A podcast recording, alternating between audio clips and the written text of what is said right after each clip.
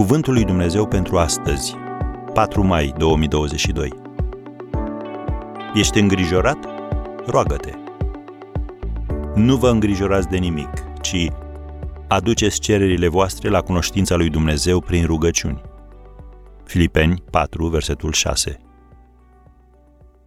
Dacă ești răvășit emoțional și după ce te-ai rugat, roagă-te mai mult.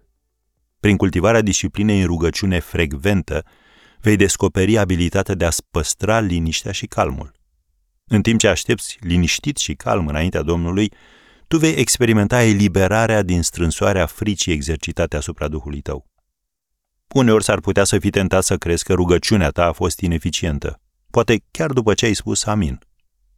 Ia neliniștea persistentă ca pe un semnal că ai nevoie de mai mult timp, că trebuie să revizuiești toate detaliile problemei tale și să-i spui lui Dumnezeu cât de tare te afectează și uneori chiar să recunoști că ți-e teamă că El nu va câștiga lupta suficient de rapid.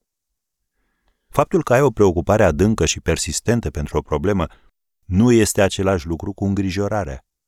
Îngrijorarea înseamnă să alegi să te temi în loc să lași problema complet în mâinile lui Dumnezeu. Așa că, dacă ai tendința să te îngrijorezi mult, roagă-te mult. Spune: Doamne, te rog să rezolv problema aceasta. Ia-o în mâinile tale. Spune-mi ce dorești să fac eu dacă vrei să fiu implicat în soluționarea ei. Prin faptul că o las în seama ta, eu o consider rezolvată. În numele lui Iisus mă rog. Amin. Într-un astfel de moment, disciplinează-ți mintea să nu se îngrijoreze, să nu continue să caute răspunsuri sau să găsească soluția. Tu ai rezolvat problema prin faptul că i-ai dat-o lui Dumnezeu. Și responsabilitatea ta majoră acum este să aștepți călăuzirea sa. Când El va dori să treci la fapte, ți-o va spune clar. În timp ce aștepți în prezența sa, El îți va călăuzi gândurile spre pasul următor pe care trebuie să-l faci. Și dacă nu te îndrumă să faci ceva, nu face nimic. Așteaptă.